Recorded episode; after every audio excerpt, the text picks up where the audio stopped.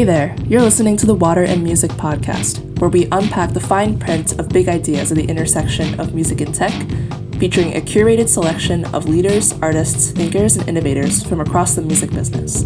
I'm your host, Sherry Hu.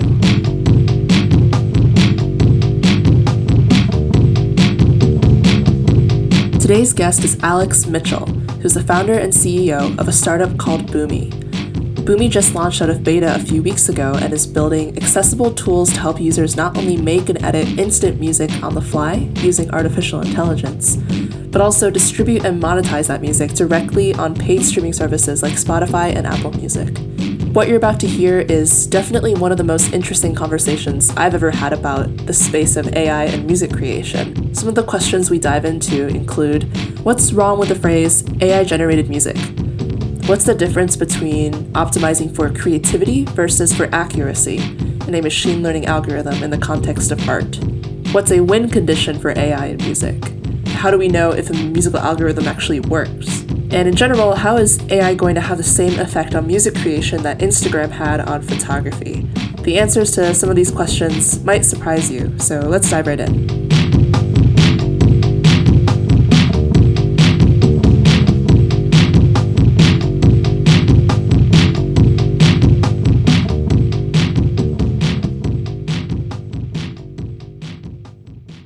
Hey, Alex, thanks so much for joining this podcast. Yeah, hey, thanks so much for having me. As of recording this, you've just launched Boomy out of beta. 1 hour ago. 1 hour ago. Wow. Yeah. That's awesome. So I definitely want to dive into the actual product and kind of your takeaways from the beta. But before that, I want to talk about more like higher level concepts in this field of AI and music creation. And sure. I want to start, specifically with something that I know that you feel very strongly about, which is the misnomer of quote unquote AI generated music. Yeah. And I appreciate starting there too, because, you know, we've been a little bit quiet. This is the first interview I'm doing about Boomy, and we've been in beta and we've been seeing what our users are doing. And then other people have kind of picked up on this and they've started writing about us, and they keep describing what we do as AI generated music. I'm curious to get your thoughts on this too. But my thought on this is that, like, you wouldn't call what Slash does guitar generated music. And you wouldn't call what Drake does like auto-tune generated music. I think this notion of AI generated, it puts a kind of a weird emphasis on the tool. And while we all are, you know, very proud of the technology that we built, really this is just another way of making music, in a really cool, efficient way of making music. We really think of our users, and I think many of our users think of themselves as artists, you know, even if they never made music or studied music prior to using Boomy. I'm totally with you. And I think it's related to how, in general, a lot of the conversations around AI and arts or AI and work is understandably very fearful and very skeptical, to the point where when we're talking specifically about music, we do kind of give all responsibility and all credit to the tool. It's like, this algorithm was sitting in their bedroom and producing all this music instead of an actual human being controlling the software. And I think there's a big difference too between, you know, what we were testing over the last several months, very much as a, you know, minimum viable product that had a limited set of functionality, where basically up until today, pretty much all you could do with Boomy was generate songs and, you know, save or reject them. You could do some editing, but the editing was limited. Over the last several months, we've been talking to our users a lot. We're super interested in what they're doing with their music and what they're making and how they're using it. And the thing that everybody asked for was, you know, hey, I want to edit this more. Like, I want to change it. I want to be able to change the influence after the fact. Nobody really is asking us to, like, make the AI better. I mean, that's happening anyway. But what everybody wants to do is manipulate the song. And one of the reasons why we kept it in beta so long is because we felt it wasn't really a complete product experience until you could really change the track, delete things, add things, change sounds, add your own vocals, which is coming very soon, and things like that, where it's really just a very simple way of creating some really compelling, really powerful music. Mm. Were there any musicians who maybe could be called quote-unquote traditional who were using Boomy as part of the beta? And if so, like, what was their experience like using the tool? Like, what did you hear from them? Yeah, there were a bunch. So one of the cool things that we've been able to do is give you the ability to take what you're doing on Boomy off of the platform, right? So when you create a song, and that song gets created in, 5 seconds now. You can then take it off in MIDI format. You can take it off in stems and in waves and download MP3s. And so I was talking to a pretty prominent songwriter recently, and he was creating beats with Boomy. And as soon as he saw like how fast and efficient it was, and that's actually usable, he was like, "Oh my God!" He's like, "I'm going to use this in sessions all weekend," because so much of what when he works with rappers, they're just kind of like going through beats, and now they can do that without having to worry about licensing, without having to worry about potential issues with rights. So we're seeing that. We're seeing composers who have kind of taken inspiration out of some of the things that they've made on Boomy. So we made sure from day one that if you want to take what Boomy's done with you and take it off platform and integrate it into your own work, we made it super easy to do so. Thinking about like what actually makes an algorithm good, something that you've written about on the Boomy blog is this concept of optimizing for creativity versus for accuracy. I was wondering if you could elaborate on what exactly you're referring to in that situation, and also you said on the blog in the case of Boomy that you're aiming for the former in terms of optimizing for creativity. So if you could talk about both of those things.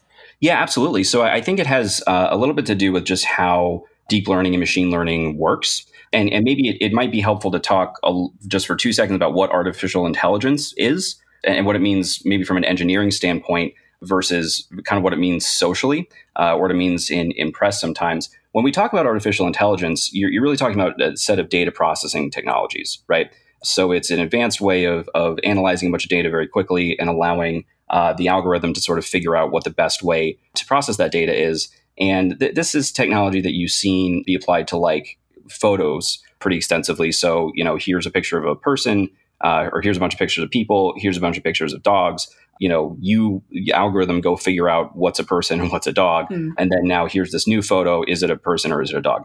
These systems have been designed for accuracy. In the system like that, you want to be able to distinguish, and you're training the algorithm to distinguish accurately what is a dog or a person. And there's been some amazing research, right, in applying this to music, because we have this great format called MIDI, and you can do something very similar to it where you are listening effectively or analyzing a bunch of that data and then trying to replicate, something out of it. So one of the issues that you get into with that is what I call the sort of the over-optimization problem, where if you're asking a trained algorithm that's been trained on a bunch of MIDI data, well, write me a song that's accurate. It's trying to find what's called a local minimum. So it's going to write the same song every time, right? Or very similar sounding songs. If you're giving it a reference and you're saying, well, here's what a good song sounds like and here's what a bad song sounds like, you can get into this issue where there isn't really enough variability and it isn't super creative. And so one of the things that we set out to do, that was kind of the whole point of, I think, what we're bringing to this field is look at two areas where we can actually try to use that same concept a little differently. And instead of trying to make an accurate song, try different creative ideas very rapidly, and do this both on the composition side and on the production side. If you do it fast enough, what you can get is something that sounds like totally stupid, right? Mm-hmm. Something that doesn't sound like music at all. It just sounds like a bunch of garbled nonsense. But that garbled nonsense might actually sound cool to someone. And then over time, as we started refining the algorithms and working with the data that we were getting back from our users, we were able to refine this workflow into something where now we can start training individual creative profiles of our users. And that's what's really exciting. So that's a lot of words. I think what I'm trying to get across is that if you try to write an accurate song, you're going to end up with something that kind of sounds the same all the time. If you're trying to write a creative song, necessarily, it has to be bad sometimes. I think a lot of artists have had the experience where you're in the studio, you're recording a track, and then like the guitar bumps the amp or something, but it ends up sounding really cool. And, that ends up adding something to the track that was technically a mistake, but still sounds really good. And that's kind of what we've tried to represent and model and include in these tracks that are being created on Boomy. So you'll get songs that have mistakes, but those mistakes are actually really interesting. Our theory was, so long as we can create these songs very quickly, and so we started, it took 15 minutes to create a track, which was too long. We did a bunch of engineering, and I'm happy to report it. We're doing it in like under 5 seconds once you're connected to a server. And if you can do this fast enough, then we can start rapidly trying new kind of out there weird ideas, throw them up to the user and say, hey, does this reflect you? And then the user can save that or reject it. And over time, again, we've developed that profile. Yeah, I think allowing users to edit and then personalizing output to the user's tastes is really key, rather than saying that like this is the definitive output of an upbeat folk song and like this is what you're going to get, and right, like the individual's taste isn't going to be taken into account. Right. What I'm going to play in this episode are some sample tracks that you sent me ahead of time, and they're two pairs of hip hop and strings tracks, one of which in each category is more accurate versus more creative. So in hip hop, we have a track called Nameless that's more accurate. Supposedly. Yeah. And for what it's worth, these are weird names because we actually have an AI that writes the names too. I think maybe some of them came from users, but yeah, on our platform, you can name your songs with AI, and you can actually create cover art when you distribute with AI too. But we can talk about that later. Yeah, for sure. So there's Nameless, which is more accurate in hip hop.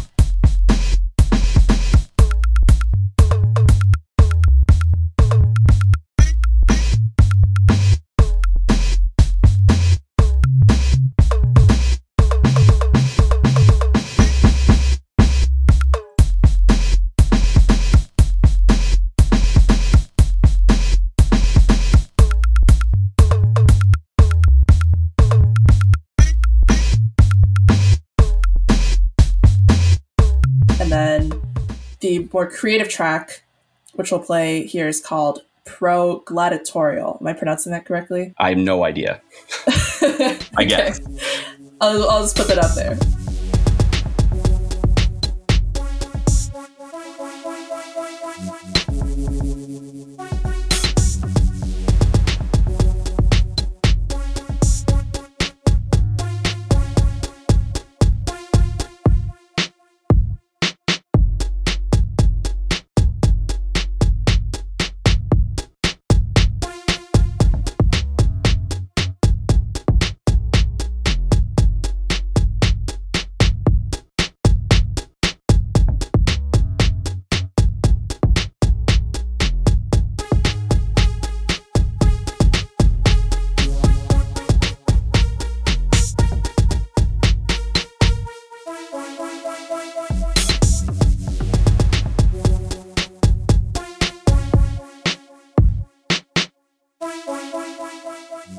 For strings, the more accurate track is called Acoustic Screech.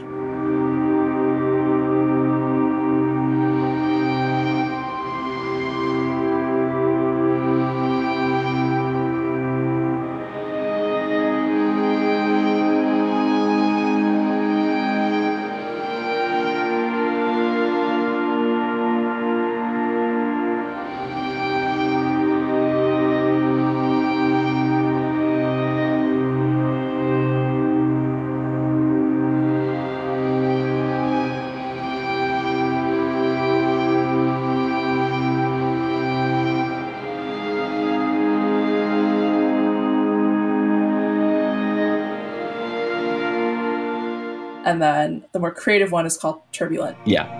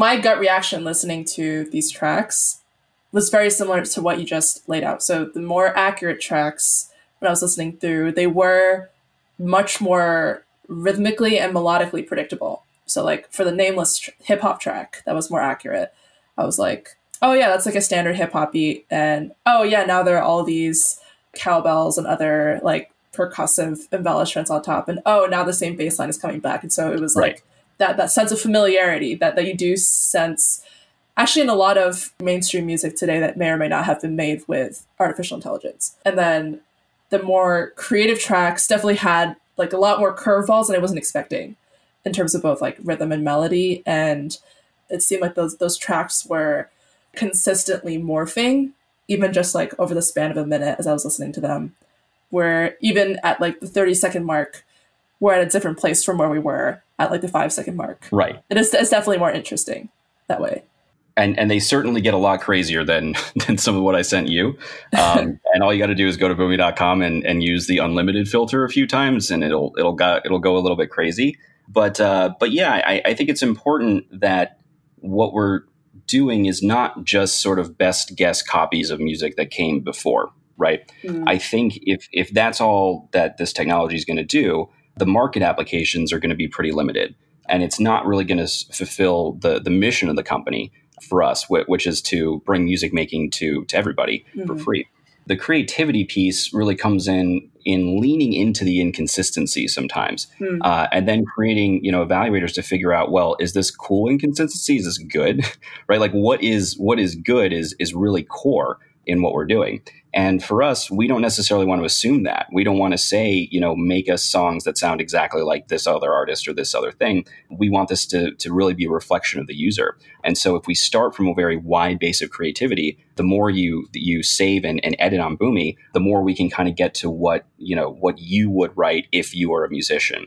And that's what this technology can enable. We think that's really exciting. Yeah, I'm actually thinking back now to a panel that I moderated on this topic at the Nylon Connect conference, and this is in New York. Mm-hmm. And I asked a question that in hindsight, I realized like maybe is like a false equivalence, but I think like at the time, Google had just launched AlphaGo, which was, I think, some kind of like machine learning algorithm that could be the world champion at the game Go. Right. One of the first questions I brought up during that panel was like, what is the equivalent of AlphaGo for music? Like, sure. And that's, I realized part of the discussion kind of led to the fact that like music is not a board game, arguably. That there aren't like a set number of super solid rules. Obviously there are like some things that could be codified in terms of music theory. Like these are the chords that tend to come up in a pop song or something like that. Sure. But the rules are much hazier. I'm curious to hear your thoughts on that. Like, do you think that, what is the AlphaGo equivalent? Is that kind of going the more accurate route, or might there be like a parallel there as well? So yeah, I think the important thing to note with something like AlphaGo, or some of the great research that OpenAI has done around gaming, is that there's a win, right? There's a win condition. You won the game, or you didn't win the game, right? The way they did that is they made that algorithm play AlphaGo like a bazillion times, some crazy number of times on a server, right? And let it kind of figure out every possible outcome. For us, we have to stay really honest about what is a win condition in music, right? Some of the research I think that's been done by feeding it a bunch of reference tracks that says like, hey, make something like this. Again, it'll just make that song over and over again. So in my last company, AudioKai Research, we worked a lot with ANRs. And any A&R will tell you that, I mean, I'm not going to speak for all A&Rs, but a lot of A&Rs will tell you that they're not looking for something that sounds like what's popular today, right? Mm. They're looking for what's going to sound popular in 6 months, in a year, in 2 years. They want to develop artists. They want to develop new sounds, right? So I think, whereas academically, it's super interesting to look at what does it take to, analyze folk songs and then create new folk songs that kind of sound similar. And there's an interesting kind of data science, going on there. For us, it's a lot more interesting to say, well, how do we create something new? How do we create something that's totally maybe different than anything you've heard before? I think if you listen to some of the songs that Boomy's producing, some of them you can definitely hear influences of genre, but other ones are like totally new. They're totally different. One of our users tweeted the other day, I just invented a new genre of music. And we were like, yes, you got it. That's exactly what's going on here. Because the songs that he was producing, they're electronic, but they're like, it would be really hard to classify them according to things that came back, but they still sound cool. They still sound good. It almost is an A&R thing in some ways, to say that creative music is going to be something that, you haven't heard before. Accurate music is going to be something that you have. Mm. Yeah, I think framing it as like, what is the win condition for music is super useful in this day and age when genre is already so fluid and you have artists who like would traditionally be categorized as hip hop, like totally going to electronic, totally going into country, the whole thing around Old Town Road. That's kind of like the epitome of where we are, right? Like in 2019. So in this environment, a win condition is kind of the opposite of imitating what has been done before, for sure. Or like the win condition is pushing culture forward in some way and opening up people's minds in some way. I think it's going to be different, for each user. And I can tell you what it means to us, right? And kind of what I'm going for. I think the win condition for us is meaning. If we can help you make a song that's meaningful to you in some way or in any way, then we've won, right? And if, again, by using a system that can create an incredibly wide variety of output, right? That can produce things that are accurate if you want, but that can produce stuff that's totally crazy and new, then that meaning that you bring to it will inspire you to use music in ways that we might not necessarily even know today. And that we certainly, saw some behaviors during the beta from our users that were super interesting that we weren't expecting. And I think it's because very quickly they were able to find meaning in their songs. And so you get into this like, well, what's a good song and what's a bad song? I think it's really simple for us. And it's what is sort of the lower bound of effort that it takes for somebody to get to never having created a song in their life, or even maybe even thought about creating a song in their life, to having something that means something to them and that they can go use. Mm. You mentioned a lot of like both professional artists and also everyday people are creating music in a whole new way through Boomy. I'm wondering what other use cases have come up, at least through the beta program. Like are people using it primarily as a creative tool and then maybe like exporting it, downloading it to incorporate into their songs, or are there other use cases that have come up? It's part of what we set out to learn. The way I say this to the team is that we're solving a market problem as much as we're solving, technology problems. The way we're going about this is we're designing certain styles. So you can come into Boomy, you can select a style. And the first style that we designed was beats, right? So we're pretty good at that right now. So we can make beats. They sound like hip hop beats. They can sound like EDM beats. We're going after like hip hop artists. So we have a lot of, musicians who are using us to create beats so they don't have to worry about rights and then put them into their songs, things like that. And that was kind of where we started, right? It was like hip hop people are going to use this to make songs. And we did see some of that. But here's something else we saw. So we had a whole bunch of gamers sign up for the beta, like sort of younger gamer kids. And they were making like these EDM tracks. And we were looking at these song title names that they were giving their songs. They didn't make any sense to us. So we had to Google it. And as it turns out, what they were doing was they were creating whole EDM tracks just to make fun of another player on Discord for like losing at the game. And then the other player would send them the whole EDM song back being like, haha, no, I beat you this time. And that's what we were able to discern from that, and also from talking to those users, is that they're taking this and they're using it to communicate, positivity or negativity in a way that we had never really expected. I pulled that use case out because it's the most interesting one to me, because it's not something we ever would have imagined people would actually do with this music, right? We set out and we were like, people are going to use this to make, DJs are using it for to create, samples that they can play. Hip hop producers are using it.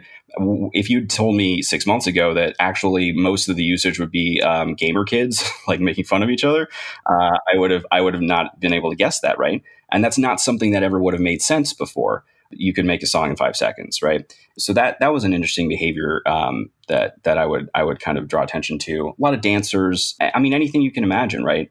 Our user, what we're really going for is non-musicians primarily. And musicians are going to use it because they're going to use this like any other music tool. But we're really looking at this as a way to kind of onboard people into the music creation process without having to have this incredible amount of education or access to resources in order to do that. And I think with Boomy specifically, one of the most interesting aspects to me, also just thinking about what the future of the music industry could look like, is that distribution, therefore being able to monetize these tracks, is like directly built into the product. Right. I think for people listening, it would be helpful if you could just walk through how you've structured the distribution aspect of the platform and sort of your philosophy as well about what rights like Boomy as the company owns versus what the user gets to keep, because I think there are still a lot of like possibilities and opportunities to experiment around that. So yeah, like how do you see that? Sure. So distribution is awesome. I mean, in some ways, it's startup 101. It's like, what are your users doing, right? And the first kind of batch of, the first 1,000 users, maybe what they were doing was they were creating songs on Boomy, they were downloading them, and they were putting them on streaming services through other distributors. We saw that from a whole bunch of people. I think there's this natural inclination the first time you make a song or when you finish a song, like what you want to do is share it with somebody, right? You want to show it to someone. And I think the coolest way to share it is through a streaming service that gets monetized.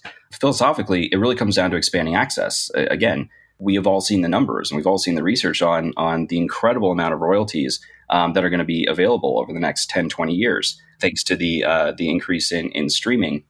But the issue that we see with that is that the only people who are going to be able to participate in that economy are people who have, musical talent, skill, time, expense.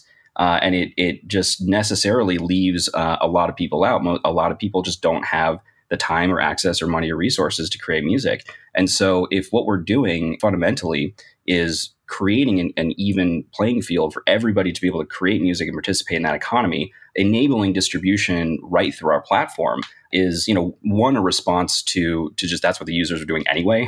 And, we want to capture that.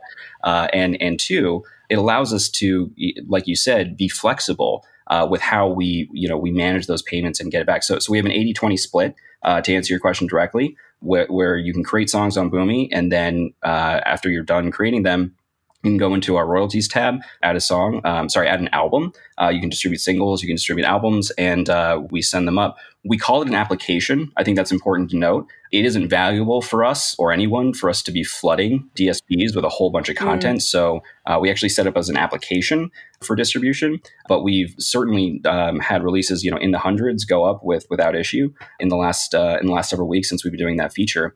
And yeah, we send 80% of our royalties back to the user.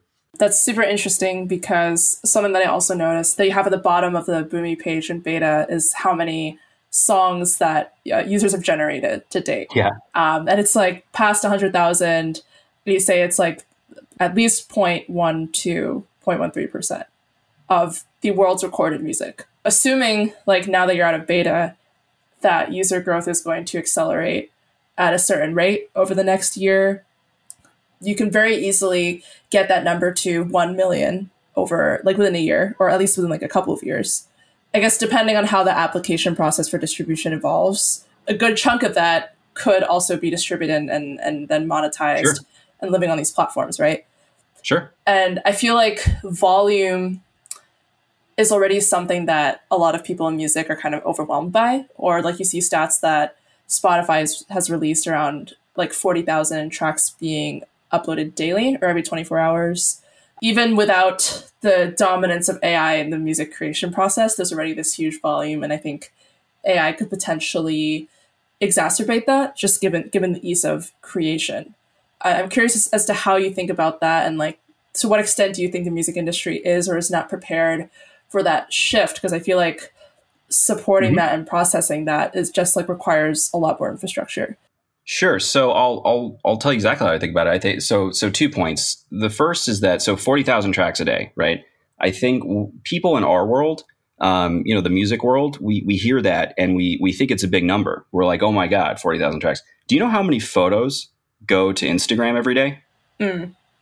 Off the top of your head, it's 95 million. 95 wow. Okay. million photos go to Instagram every day. And there's something like 350 million photos that go to Facebook every day. You'll hear me make references to photos a lot because that's really how I think about this market. I think for a long time, if you wanted to have a photo, right, you needed all this equipment, you needed all this time and expense, you know, the right lighting. It was like this hard thing to do. And then instant photos came along, right? And all of a sudden it happened in 2 seconds. We call what we do instant music. We don't even necessarily call it music, right? And sort of the metric that we have that we track in terms of percentage of the world's recorded music is there to inspire exactly the thought that you just had, right? Which is getting ready for a world where there will be 1 million songs a day. There will be 10 million songs a day. Of this, I'm certain it's going to happen. The only question is like, on what timeline is that going to happen? What's the role of automation and what's the role of things like Boomy in the market going to have on that? But we're going to get there no matter what. You know, I want you to think about your 5 favorite photos, right? Like you probably took all of them or someone took them of you and they might not be technically brilliant photos that like a photographer or a professional photographer would take, but they're still meaningful, right? And this is what I mean when I say the win condition is meaning. So I think, again, 40,000 like is nothing, right? If you think of it as data, if you think of it as individual sort of contributions of creativity, that's a tiny number. And I think, frankly, it's so small that the world outside of our world, and this is the second point I would want to make, that in the real world, it just doesn't register quite as much as other types of media, right? In some ways, I think what we're trying to do is match the ease of use or ease of creation of photos and replicate kind of that experience of almost like an iPhone camera, right? Where you don't know anything about photography, but you get to take a photo and now there it is. We're going to get there with music. And as soon as we are, and arguably Boomy's there today, yes, you will see more content going up to DSPs. You'll see more content in general. But I would challenge, again, I just challenge the notion that 40,000 is a lot. I think it's nothing. I think it's very small compared to where it's going to go. That is such a good point. And I'm thinking like a lot of apps like YouTube or TikTok, especially that are centered around like UGC that's connected to music in some way. Like people are used to that level of volume. Obviously, like it's not like every video is producing a new song, but it's producing a new expression on an existing song. And yeah, like that's already happening in like the tens of millions of posts per day. So yeah, it's interesting that hasn't really translated to the actual music creation process. I guess because there still is a perception that it is a universal language in terms of people enjoying it, but it's not a universal language in terms of like what it takes to create it. And like you still need to build up skill over the course of years. Yeah, even the thought of like posting something to SoundCloud, it's like, oh, you have to have like a full song ready, or even just like a minute to 3 minutes of like a fully produced song to upload it in order to even have a chance at like getting noticed. Yeah. Making music is really hard still. It's so hard if you think about it. And even the really simple music apps are hard for most people. And I think a lot of that has to do with the fact that the people who are designing music apps are musicians. Another thing we've learned over the last few months of beta is that if you really want to capture kind of that everyday user, the friction level has to go essentially to zero, right? It's got to be like one button, two buttons, or else you lose them. A good example of this would be, you know, when we first launched the beta, so like absolute first version, you know, a couple hundred people on it, we had 4 options, right? And you could pick like intensity, genre influence, tempo, and it was like, what do you want in the song? So drums, bass, melody, right? And we were like, this is so simple and intuitive. Everyone's going to get it. It's like 4 options, and then you press a button, and then a couple seconds later, you get this cool song, you get to filter through options. People were so confused by that, by just those 4 things. Like, what is intensity, right, was one thing that came up. What's EDM is another question that came up. I see these influences here. I know what hip-hop is, but, like, what's trap? And, like, what do these words mean? What's the concept of speed in a song? Let alone like what is the word tempo? What is the word melody? So people who have had music education and have been lucky enough to have music education, these are just concepts that we understand intuitively. But to the everyday user, it becomes very, it's like, I don't know what that is. Like, I'm not a music person. I can't do that. I mean, imagine if every time you wanted to take a photo with your iPhone camera, it was like, cool. So tell me what kind of lighting settings you want. And then we're going to take this photo, you know? And so we sort of went back to the drawing board and we said, all right, how do we make this even simpler? And we launched what we call filters, right? Because people get that. It's like a photo filter. And the filter doesn't have any musical thing in it at all. You can preview it. And you can kind of see what it sounds like, but we're not enforcing any sort of genre on it. And we came up with silly names for them. One of them is like Maximum Thump, right? Is what we did in place of like, high intensity EDM. All of our stats went up by 4 for the next group. So 4 times as many songs, 4 times as many saves, 4 times as many people who kind of got through the process and understood it. And so that was a really important lesson for us, right? In that if you look at the simple music making apps, even the simplest ones usually break it out to bass, melody, chords and leads. And for a certain kind of user, for that mass user, the person walking around on the street who couldn't care less about the things that you and I care about in the music world, that person, you've already lost them when you say the word melody, right? Or when you say the word tempo. I think music people like us, we can be very esoteric with the way that we approach these things. And so it's been a learning experience for us. We've been learning from our users that you got to make this like super, super simple. Yeah, I really like that analogy, or I guess the name filter and the comparison to like photo filters, because I was just thinking as you were saying that, I'm an avid user of Instagram and I have no idea what the filter chlorendin means. Like, I don't even know if I'm saying that correctly. Right, but sure. Like, I have like a very clear idea of like its effect and on like how it impacts the photo. And then I can go in later and like do some customizations. It's not like the filter is necessarily tied to anything about the skills or like the techniques behind photography or anything. Just saying like, here's a filter, do what you want with it. You can still right. customize it. And, yeah. and here's what it looks like now. And for us, it's like, and here's what it sounds like. What we did, and you can see this in the live version. I don't have to say beta anymore. That's so exciting.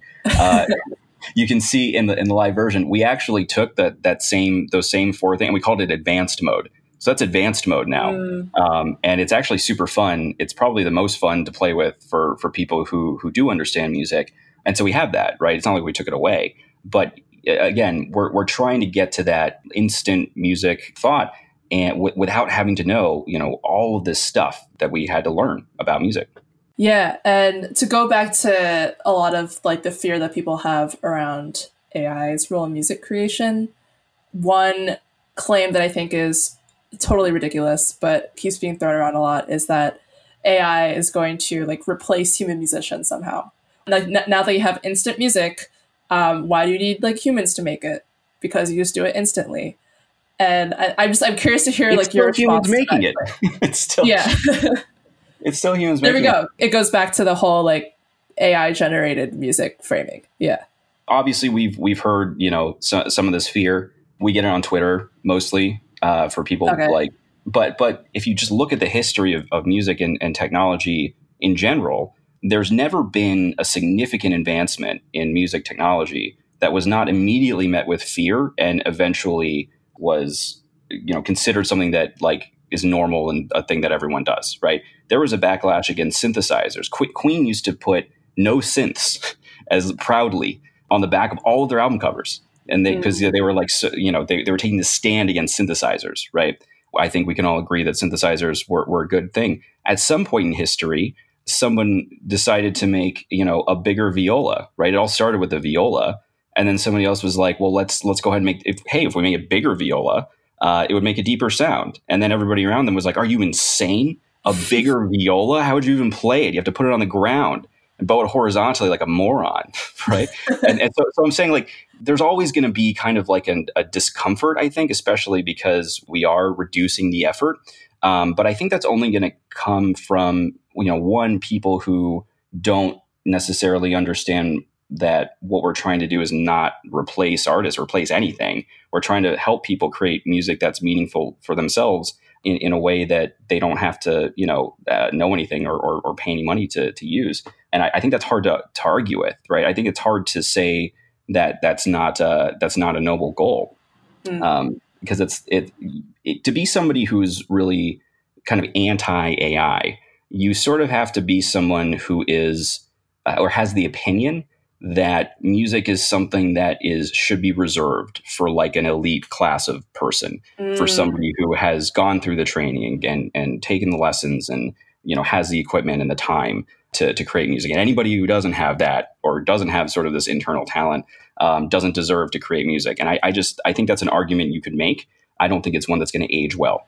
I actually, just a couple of days ago, was talking with someone about how a lot of people were like reacting negatively to autotune at first, but then arguably it was T-Pain who kind of brought autotune into like real mainstream, and like so many people have tried to replicate what he's done through autotune in terms of just like the quality of singing or making the experience sound as great as possible, and like it's actually been really difficult. And so he's like successfully been able to express himself and actually make a mark on culture using autotune just as a tool to do that. Exactly. Yeah. And I think you're going to start seeing something very similar from us, but I want it to happen every day, right?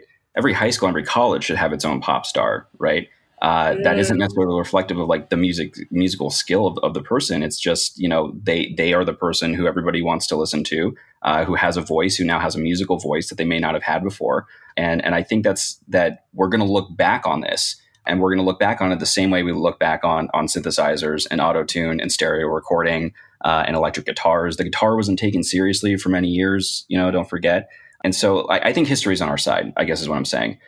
You could pull out a ton of examples of, you know, advances in music technology that are initially met with sort of skepticism and fear. And then, you know, years later, that's what everyone does. Like everyone uses autotune now because it sounds good and people like it. Yeah. And this is just the last question I want to ask before the final segment. I think one potential source of fear is in who ultimately owns this technology, like thinking about AI music creation specifically. So one thing that I've noticed in terms of like what's being written about this space is that there has been a lot of emphasis on bigger tech companies. So like Google, IBM, Sony, like they're all creating their own AI-driven tools for music creation.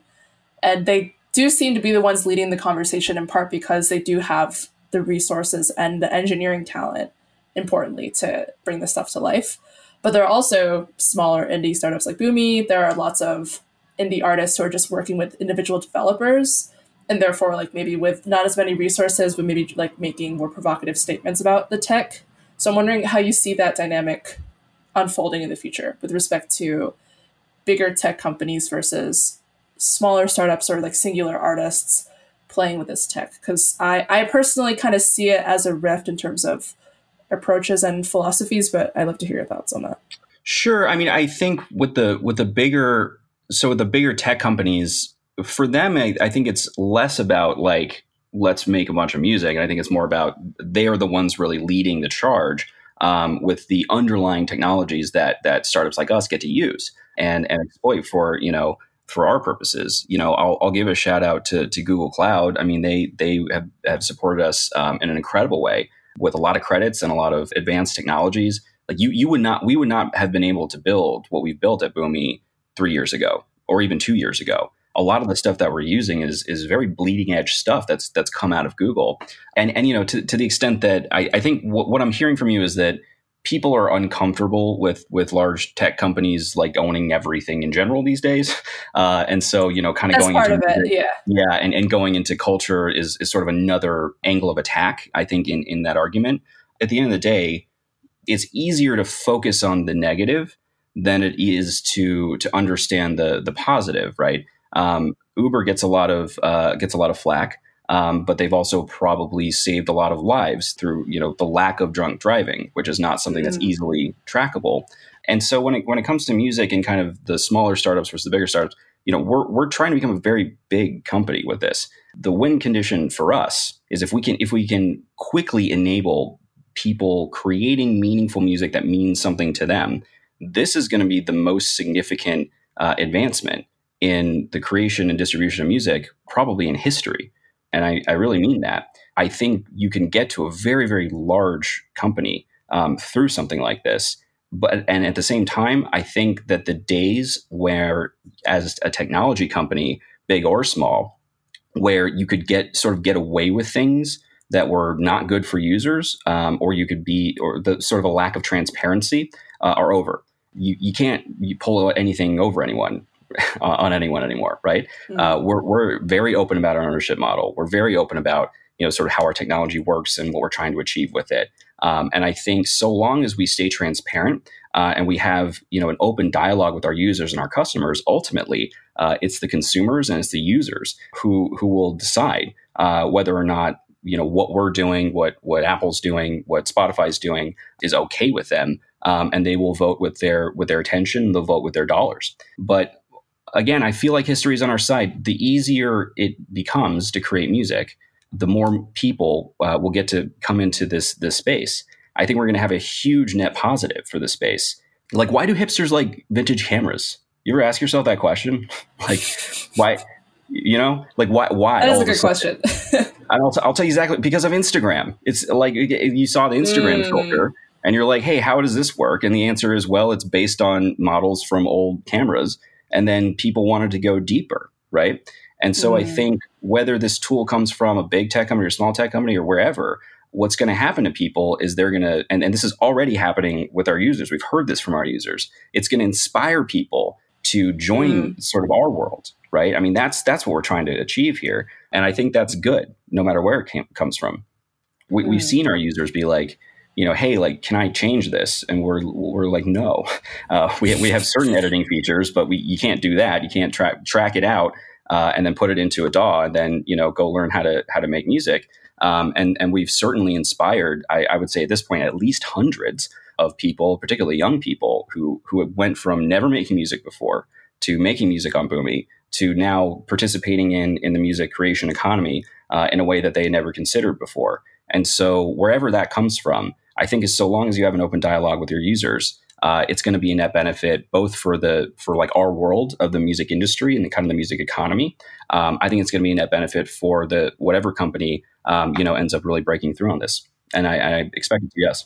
Yeah, and just like in the way that Instagram did for photography, just giving people the opportunity to participate in that way. Yeah, thanks so much for that. So for the last segment, the over underrated segment, I would love for you to start. So are there any pieces of like recent music entertainment news that you wanted to bring up or talk about? Oh man, there's so much. There's so much cool stuff. I would say I would give a lot of credit and shout out to Splice and their ML team. They announced some research. I would say this is underrated. They came out with some research, I think 2 days ago, actually, around splitting out. Is this too nerdy? This is probably way nerdy, but they're I don't think anything is too nerdy. Neural networks. They're using sort of AI, convolutional neural networks, to pull out in a pretty high quality way, which is the innovation stems from stereo recordings, which is just awesome. In what that's going to enable for creation once that technology really becomes useful. Right now, you know, we're kind of limited in the AI space as to the data and the formats that we get to analyze to create stuff. So we're using MIDI. We actually had to invent a format for production because one does not exist for us to use. And so we're sort of training on this new way of thinking about, you know, how do you track production data? If you look at the research from Splice and from others, soon you're going to be able to pull out all of the necessary data from all the songs that have ever been written. That's going to help us analyze both the history and the future, right, of music, because we can then start applying that to our own songs. There are things about the songs that are being created on Boomy that, you know, we might understand the underlying data, but when it gets turned into audio, you know, there's more to analyze there, right, than what we currently have a capability to analyze. So I would give Splice a shout out for that. It is cool. It's I think they put it on Medium and they did a great job in breaking down sort of like how this stuff works. And so if you're somebody who doesn't really understand a lot about, you know, neural networks and how they work, it's a great primer.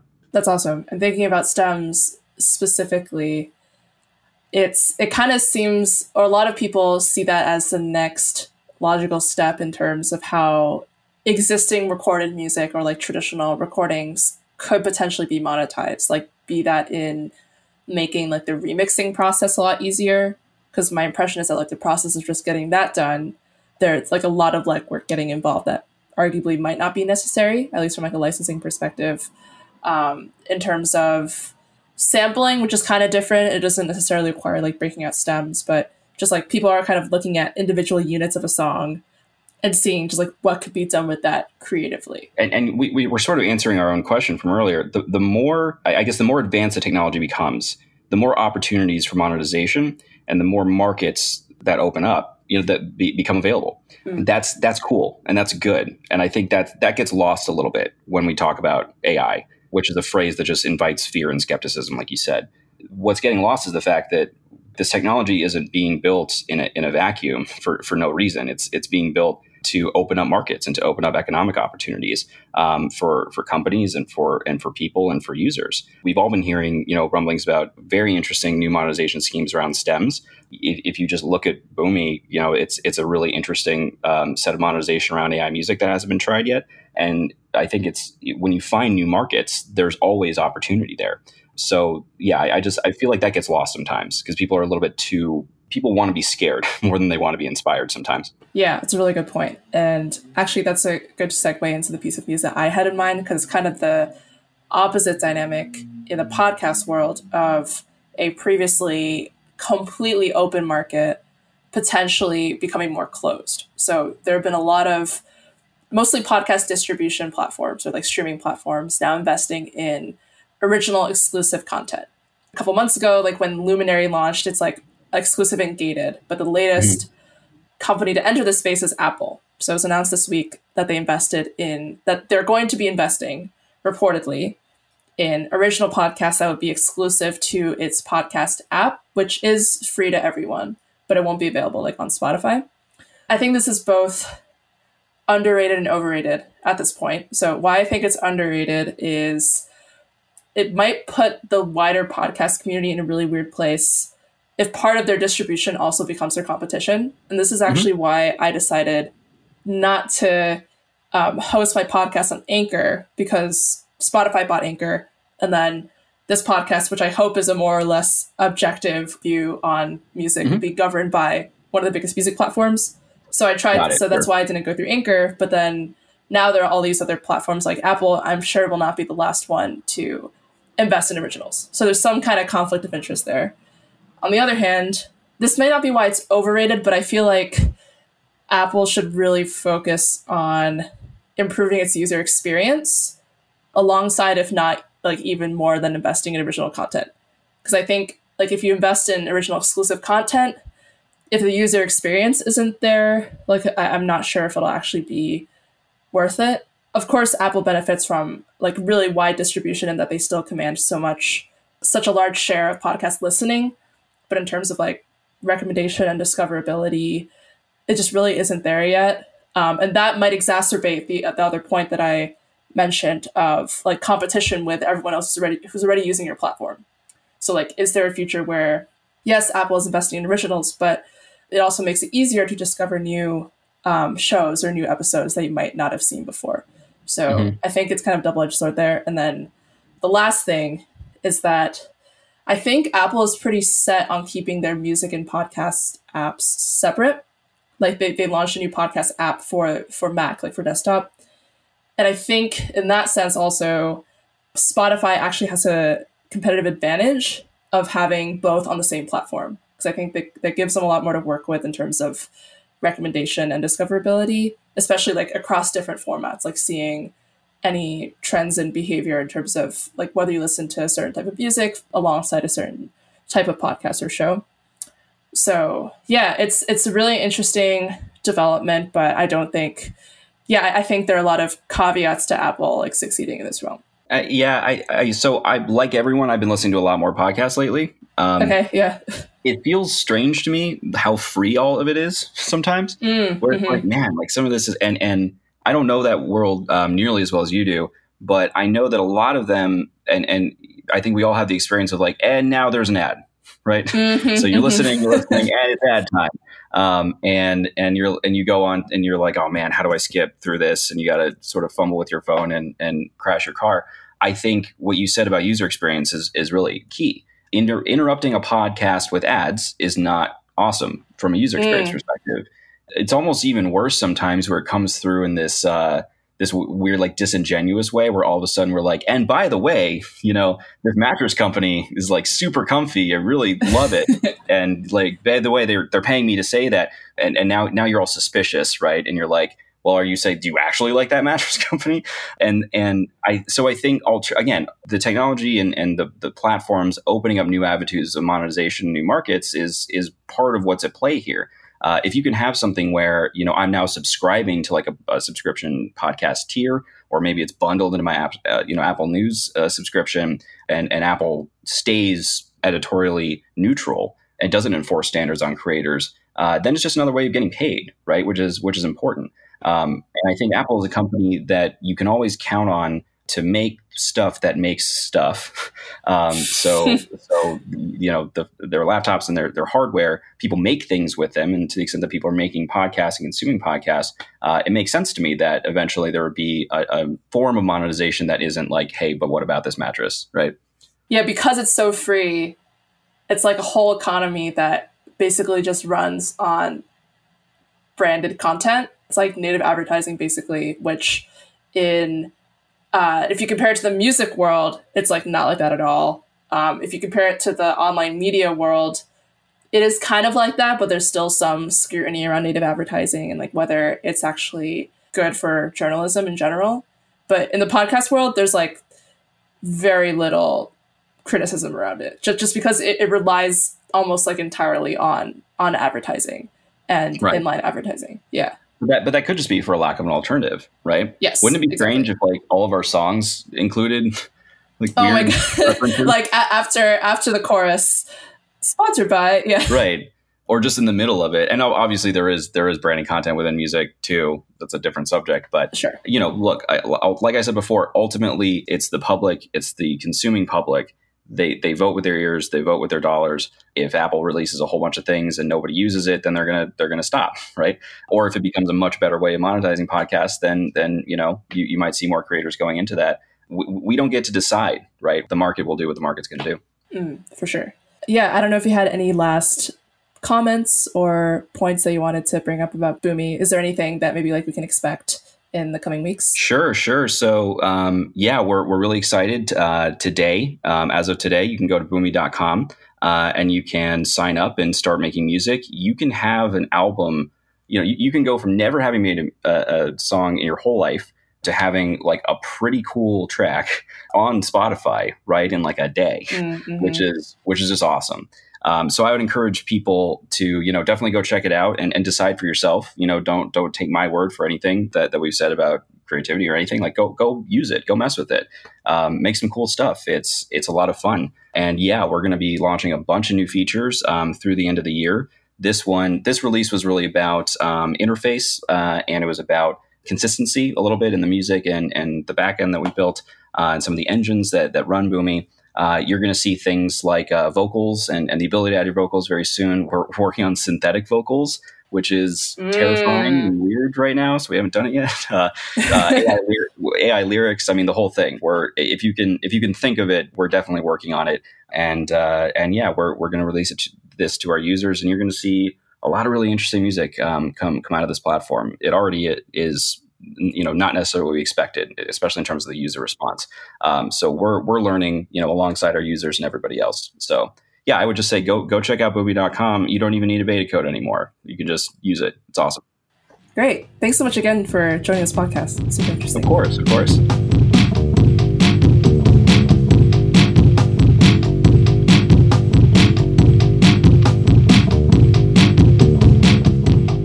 Thank you so much for listening to episode 10 of the Water and Music podcast. If you enjoyed this conversation, I'd really appreciate a positive review on Apple Podcasts, a follow on Spotify, or any other show of support on whatever podcast listening platform you like. If you're interested in reading articles on similar topics about the latest trends in music and tech, I encourage you to subscribe to my email newsletter, also named Water and Music, by visiting the following short link, bit.ly/waterandmusic. That's bit.ly/waterandmusic, all spelled out and all in lowercase.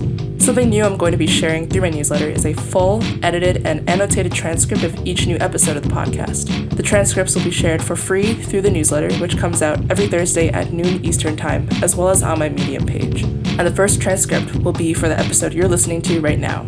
Thank you so much again for listening, and I can't wait for episode 11.